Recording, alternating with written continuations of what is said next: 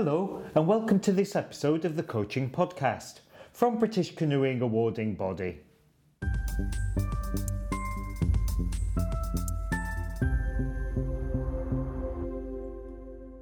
Hello, welcome to this Talent Parent Programme podcast episode where we'll be talking about how to support your child when they might be preparing for an important race such as selection. We've recently covered a podcast on parenting at events where we discuss some key principles that parents should aim to follow. And we also discuss the importance of having good communication channels with your child and coach. Building on that podcast episode, for today's podcast, we'll go into more detail on how a parent can help their child when they're preparing for an important race, such as selection.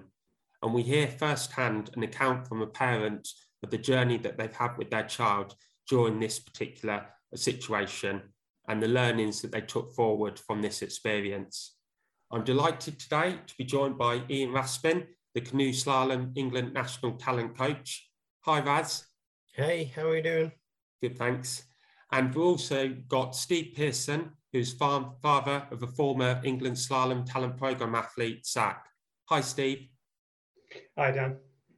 Great to have you both with us. Thank you. So, as athletes progress up the pathway, they'll be racing in higher caliber events such as selection races. Common parental support needs are those in administration and logistics. However, there are some sort of psychological support mechanisms that a parent can provide to their child as well. So, Raz, inevitably, juniors who are striving to make a GB junior team will be focused on doing well at selection but what things can a parent do to help their child with their selection preparation? Uh, thanks, Dan. Um, I think, first of all, it might be worth just going over. I apologize if I'm repeating a little bit of some of the messages that Happy brought to the uh, previous podcast, but I think it's worth just reiterating a little bit of the psychology um, of performance under pressure, as we might call it, and help parents understand the journey that athletes are going through. So, um, some of you will recognize that anxiety is provoked when uh, the outcome of a situation is important and potentially you're unsure whether you have the competencies to undertake the task at hand. And we all know when we become a little bit anxious, we also become a little bit twitchy and maybe uh, our emotions get the better of us. And that just exacerbates the relationship um, and the challenges that a parent might have to manage with, uh, with a parent. And I think it's worth um, parents recognizing how they frame the event so that an athlete maybe doesn't see the event as as threatening in terms of trying to deliver this top three, if we're talking about selection performance, um, and trying to frame it in a different way, which doesn't provoke that anxiety that is resulted by this particular outcome we're trying to achieve. So, what I tend to do when I'm working with the athletes is trying to redefine what success is. Um, and it's very easy, particularly at these events where we know that a top three performance makes the team and anything outside of that doesn't make the team. Um, and it's very easy to default to believe that success is achieving the team and not. Um, and an athlete will be anxious because the outcome is important to them, particularly if they believe that they are somebody who is contending, seriously contending a place there um, and have the uh, level of competencies necessary to achieve that point, uh, to, to achieve that. Um, what we need to do is ensure that what we see as success is something that is controlled by them and not outside of their control. We're more confident about achieving something when it's within our control. And so you will hear coaches and psychologists talking about focusing on the processes and in this particular instance, then the messages that I present are about athletes judging success based on achieving those processes. And those processes can be far and wide. And some of those may be rooted in their preparation of the course, it might be involved in their warm up processes, um, and some of it might be about getting themselves in the right mental state. But what I also recognize is the ability to undertake those technical challenges that result in a successful execution of the course. And if we can focus the athletes to be clear that that is the challenge in front of them, to recognize the technical challenges and to formulate a plan which allows them to then produce a performance, which hopefully will put them in the top three. Um, and, and they're focusing on those processes in order to deliver that, then they will feel less concerned about the situation. So I suppose my opening comment, I know it's been a bit long winded, I apologize, but my opening comment is to try and frame success in a manner that is controlled uh, by the athlete. And by that, I'm talking about those processes um, that are so important in, to, to undertake in order to get that desired outcome that both parent and athlete are hoping for. That's great. And yeah, a couple of points that you mentioned there kind of did build upon um, the previous podcast episode and where we did talk about the processes as well. And that's hugely significant. And um, I'm glad you kind of reinforced that there. Um, I know we're going to talk a little bit about processes in this podcast episode. Um, I'm going to bring Steve in next to have a bit of a, a parent perspective on that. Uh, I know we had a little chat before this podcast episode, and you sort of talked about a couple of the processes that you went through with Zach. I'm just going to unpick a couple of things slightly. So, I'm going to talk a little bit about the processes, but also the emotions and behaviours that Zach had during sort of that time when he was um, competing at a junior selection.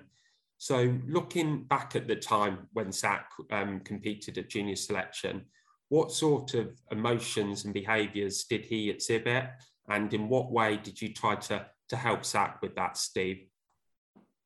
Thank you, Dan. Um, so, in terms of in terms of Zach's journey, um, he did a lot of races at selection.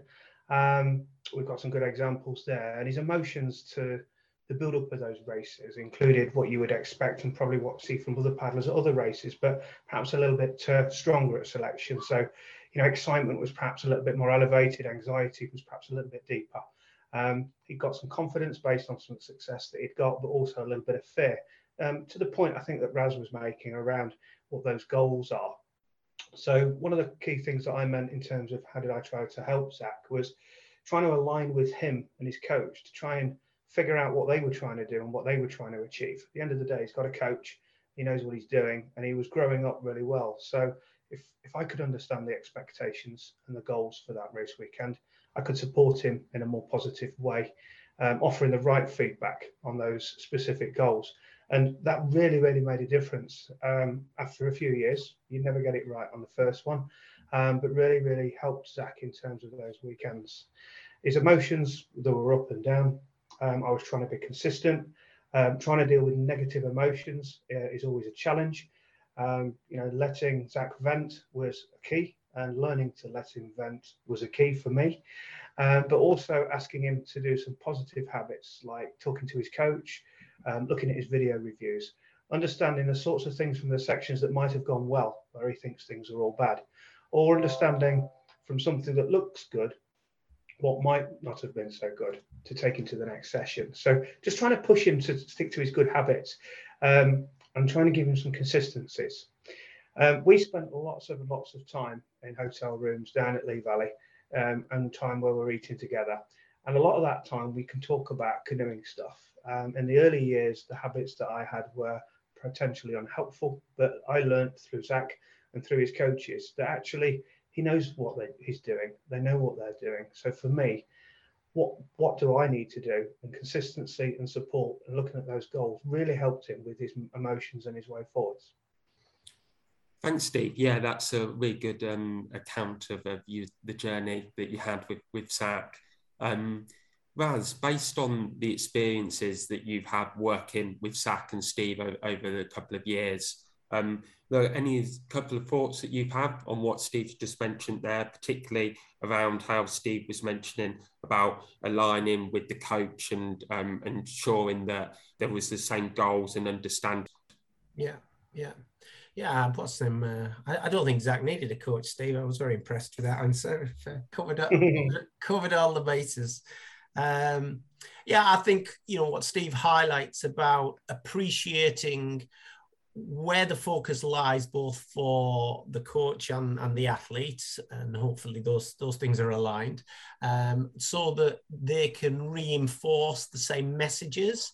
If i if i just take a step back to what i was saying earlier um, i think one of the classic scenarios that we find with parents is that they don't appreciate quite as quite as much as we would like uh, certainly not initially how talking about outcomes and results is the catalyst to provoking additional anxiety. Um, you know, the athlete doesn't need reminding that, that this is where they're at and this is their result and this is what they have to achieve. And that sort of language doesn't help to put the athlete in the correct mindset in order to get the best performance. So, as a coach and as an athlete, we learn to even though we know very well that those things are important and probably are the bottom line in a lot of situations, we put that stuff to one side. And what we try and do is encourage the athlete to focus on the things that they control. So I know I'm repeating myself a little bit here, but the things that they can control and uh, well, and through that, through that um, situation, then invest their time and energy in those correct processes so that they get the best result that they can. Um, so I would say that by a parent being aware of what are the key messages that the athlete and the coach are trying to bring or, or the messages that the coach is trying to bring supported obviously by the athlete um, and, and the direction of movement if the parents are aware of those and are aware of um, some of the pitfalls that I've highlighted, then they can choose the language in which they communicate with their athlete or their, their, their sons and daughters so that it's seen in a less provoking and threatening way, which to them is just normal language and outside of a, a, an intense competitive setting wouldn't seem like a big deal. But when we're around these environments where you know we are wanting to achieve these outcomes, it's very easy for athletes to become oversensitive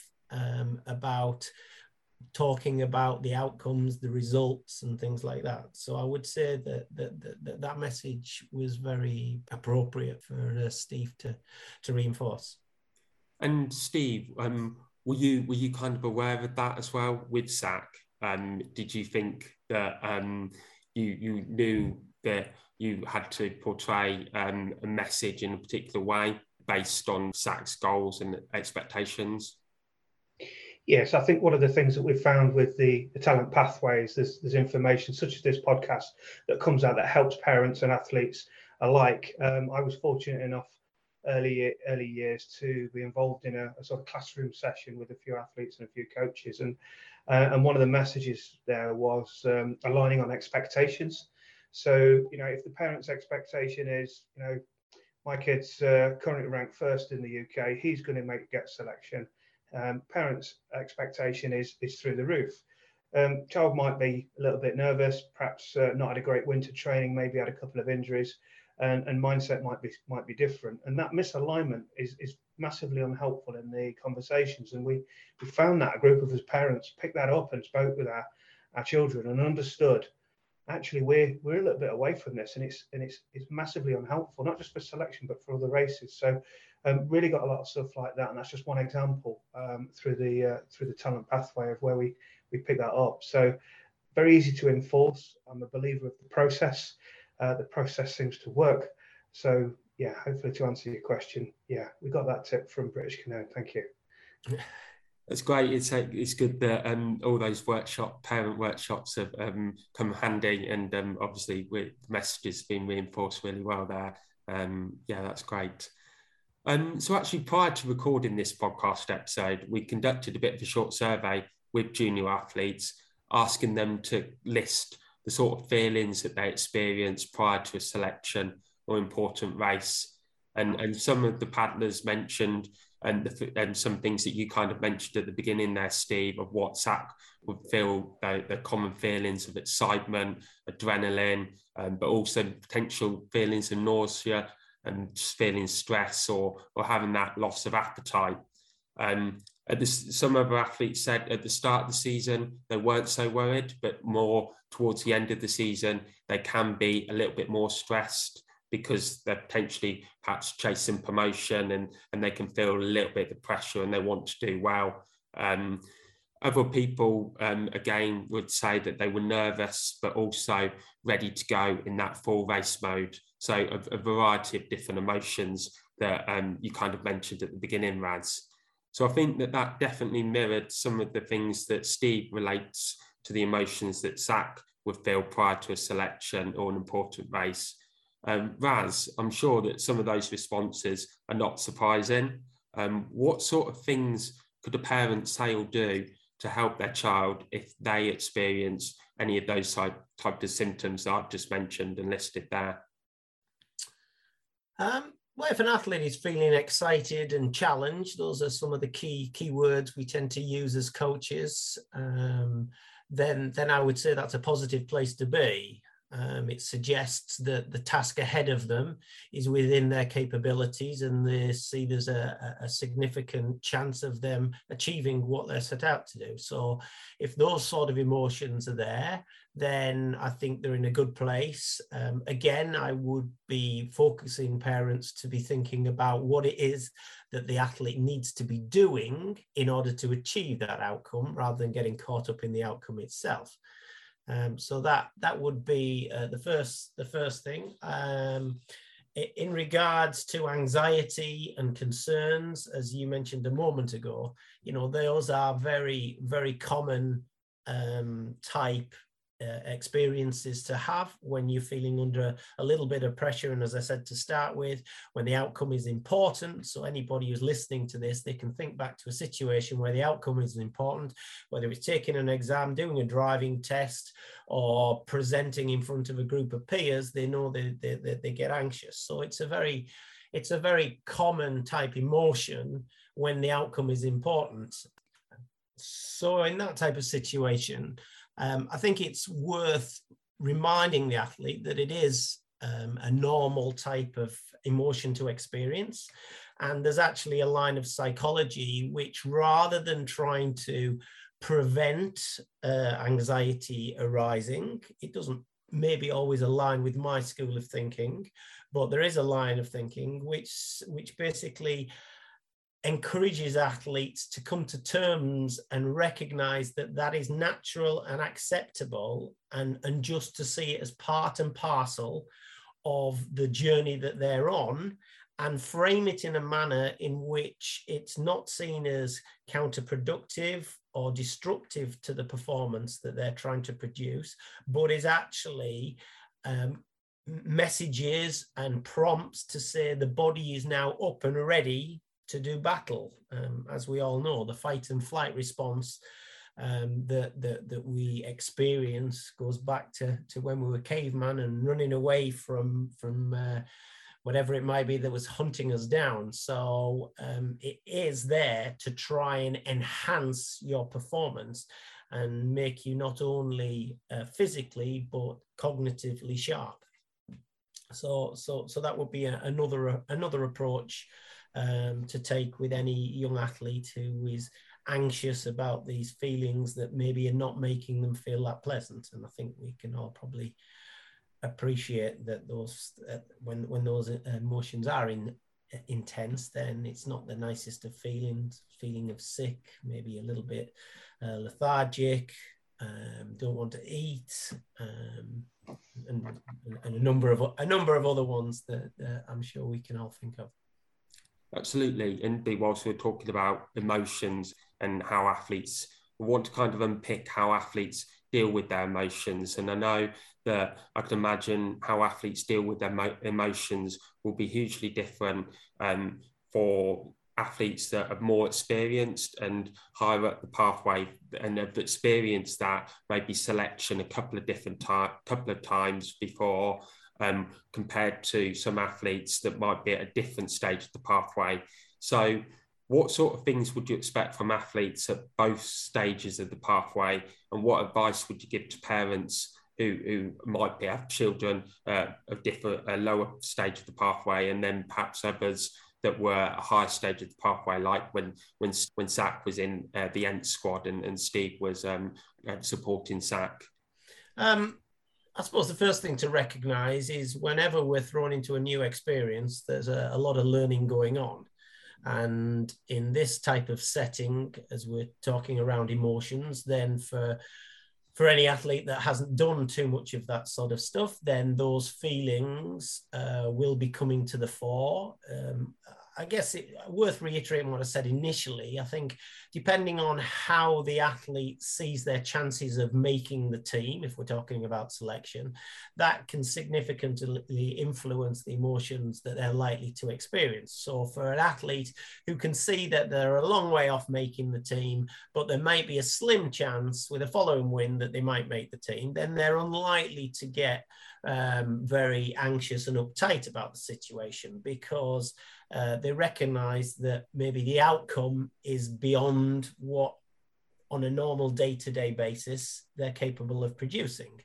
Um, but when uh, when they are you know in that ballpark of contending for places that is where we see um, the biggest response and, and and those heightened levels of emotion.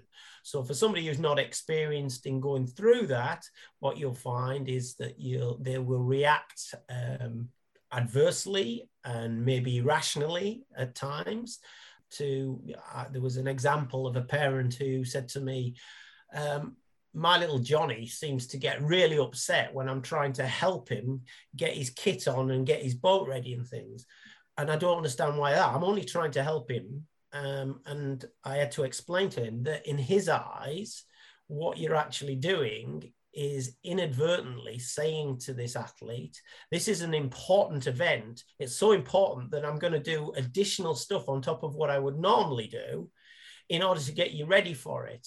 And although the intent is good, the message that is coming across is just reinforcing how important this event is, which just stirs additional anxiety. Um, so, so those sort of emotional outbursts and that well, if you've if you anyone's read the Steve Peters book, they will be familiar with the term the chimp uh, the chimp emotions. Um, so in Steve Peters' book, he talks about the brain having a number of parts to it. Three, we won't get too much into it, but he talks about the human part, which is the rational side of the brain, and that is, you know, that deals with those rational thoughts and it puts things in perspective. Um, whereas the chimp is the part of the brain that maybe thoughts are stir emotional responses and provoke um, irrational type thinking.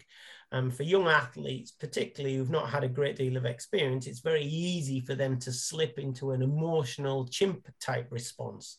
And if the parent is also feeling a little bit chimpy, either because they're nervous and anxious as well, or they're reacting adversely to the response that they're getting from their offspring, then when you get two chimps together, that's the recipe for dynamite. So, you know, I wave a big red flag for parents that when you can see, you know, your child getting a little bit emotional, a little bit chimpy, the best thing for you to do is take a big breath, bite your lip, step away, let them vent let them vent.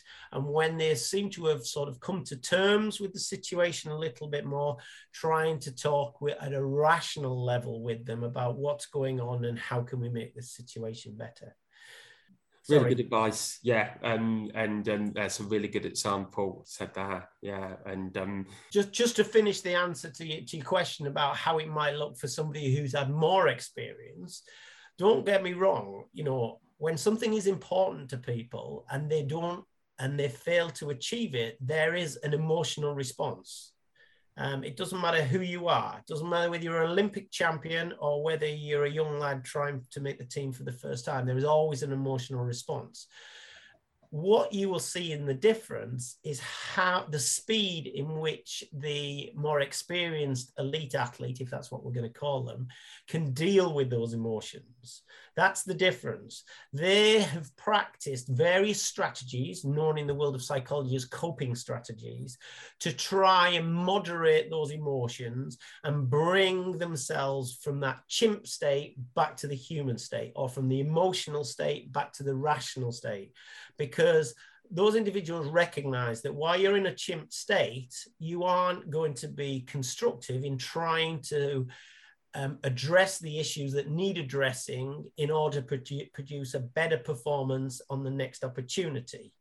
Um, so they, through their experiences and through some of the messages they've had with some of the psychologists working with them and the coaches, will recognize that by running around shouting and screaming and shouting obscenities and whatever it is, that's not going to help. Um, there might be a little bit of benefit by venting. That's a recognized coping strategy. I might just suggest that um, if they are going to shout and scream a little bit, they do it in a private corner a bit more than out on the public uh, sports field. Um, but they're just better at closing down that chimp, getting themselves from that emotional state back into the rational state. So it's not that they don't get emotional, it's just how they deal with it that is the difference yeah, thank you for explaining all that. I know that we've um, covered a little bit around the chimp paradox in, in a couple of previous podcast episodes and um, webinars in the Talent Parent Program. So um, I encourage you to um, look at the additional information and resources section on our website if you want some further reading around the, the chimp paradox there.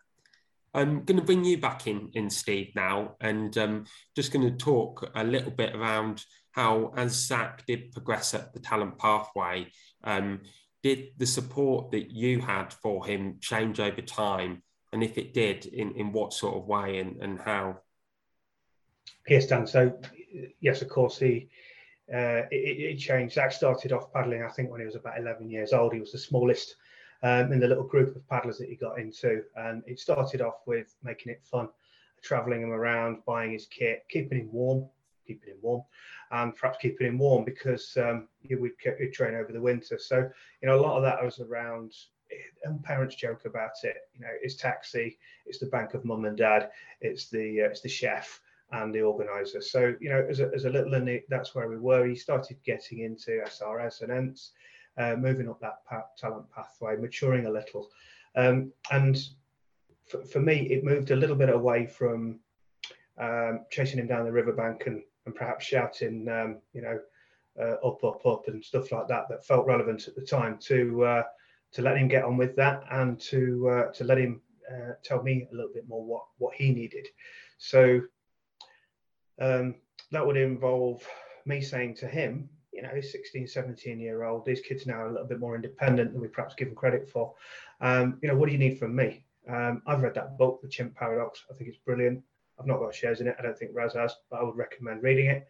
Um, but yeah, change my thought thinking process. What do you need from me, Zach? Um, it's about you. It's not about me. Um, we'd have a little bit of a, a discussion, um, a little bit about what I said earlier. All the time that we were spending either in a Premier Inn or having something to eat or, or just walking them down the river, riverbank in between training sessions or races.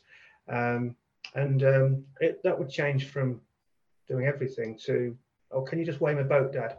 Uh, can you make me a milkshake after my run? Can you carry me a water bottle? Um, that sort of thing. So for me, um, yes, uh, the support I gave was was different from kind of doing most things for him and with him to kind of being that biggest fan uh, in the back, in the background, and you know, putting him first and uh, and, and, getting my enjoyment from from seeing seeing him grow up, as well as uh, performing well. So yeah, for sure, um, it changes you, and it changes you emotionally uh, as well. A lot of stuff that Raz has said, I'm sitting here nodding my head, echoing uh, what is uh, what he's talking through. So hopefully that kind of answers the question a little. Yeah, it, it does. I mean, uh, as you say, at, at, the early stages, it, it was that, that practical level of support that you offered um, Zach, and then um, you know as, as he progressed at the pathway, um, kind of you you understanding it as he you know he's aspiring to to make the team and stuff. You you you understanding more the psychological support mechanisms that you can do to to try to help Zach and, and some of the bits that Raz has mentioned in this podcast episode um, of That's how parents. Sure. Yeah, yeah, yeah, yeah, spot on. Yeah. I'm going to um, draw this podcast to a close uh, very shortly, um, but got one final question for both of you. Um, I'll come to you first, Steve. Um, and that, what top tip would you give to parents where their child is going is going through a similar sort of stage of, of junior selection, or or is don't want having an important race coming up and stuff? I think I've said it a few times. My my top tip is what, what does your child want? What are they trying to get out of it? And quickly get onto their page and support them. Um, it's about them, and the quicker you, you, you can align, the the more you can do for them. So that would be my top tip. That's great, thank you. Yeah, so it's all about uh, keeping that good open communication channel um, between that athlete, parent, and coach for sure. Um, Raz, what would your top tip be? Uh, my top tip, uh, the risk of sounding like a, I was going to say record stuck in it, stuck in a groove, but a lot of the audience who are listening to that want to appreciate that analogy. Uh, but sound like I'm repeating myself for probably the third or the fourth time now. Is recognizing that people get anxious and consequently the experience is maybe tainted a little bit and not as enjoyable as they would like when they feel that they're going to fail they're not going to be successful so the question or the prompt that i would give any parent and any child is how are you measuring success? And as i said it's very easy in an event like selection where we know the top three boats go on the team and the rest don't to simply measure it by saying if you make the top three you're a success and if you don't you're a failure. In my eyes and the eyes of all the coaches on the program and the psychologists who work alongside those athletes they will be encouraging both parent and athlete to define success through doing the key processes well and seeing that as success. And hopefully, if they do that well, they will achieve the outcome that they're both after. It's a really good tip to finish up on. Um, as you mentioned, it, um, just praising their effort and the processes, and if if they don't quite make it, changing the perspective, and it's a learning opportunity for growth for future races and, and so on and so forth. Yes. I can I can see you're knowledgeable around the stuff as well, Dan. so um, thanks all for being involved in today's podcast episode. Um, thank you, Raz, and, and thank you, Steve. It was great to have you with us. You're welcome. Welcome. Yeah. And yeah. this podcast episode is available on the British Canoeing Talent Parent Programme webpage on the podcast section of our website. It's also available to listen to on Spotify, Podbean, or Apple podcast channels. Just follow our new podcast name, British Canoeing Coaching. So thank you for listening.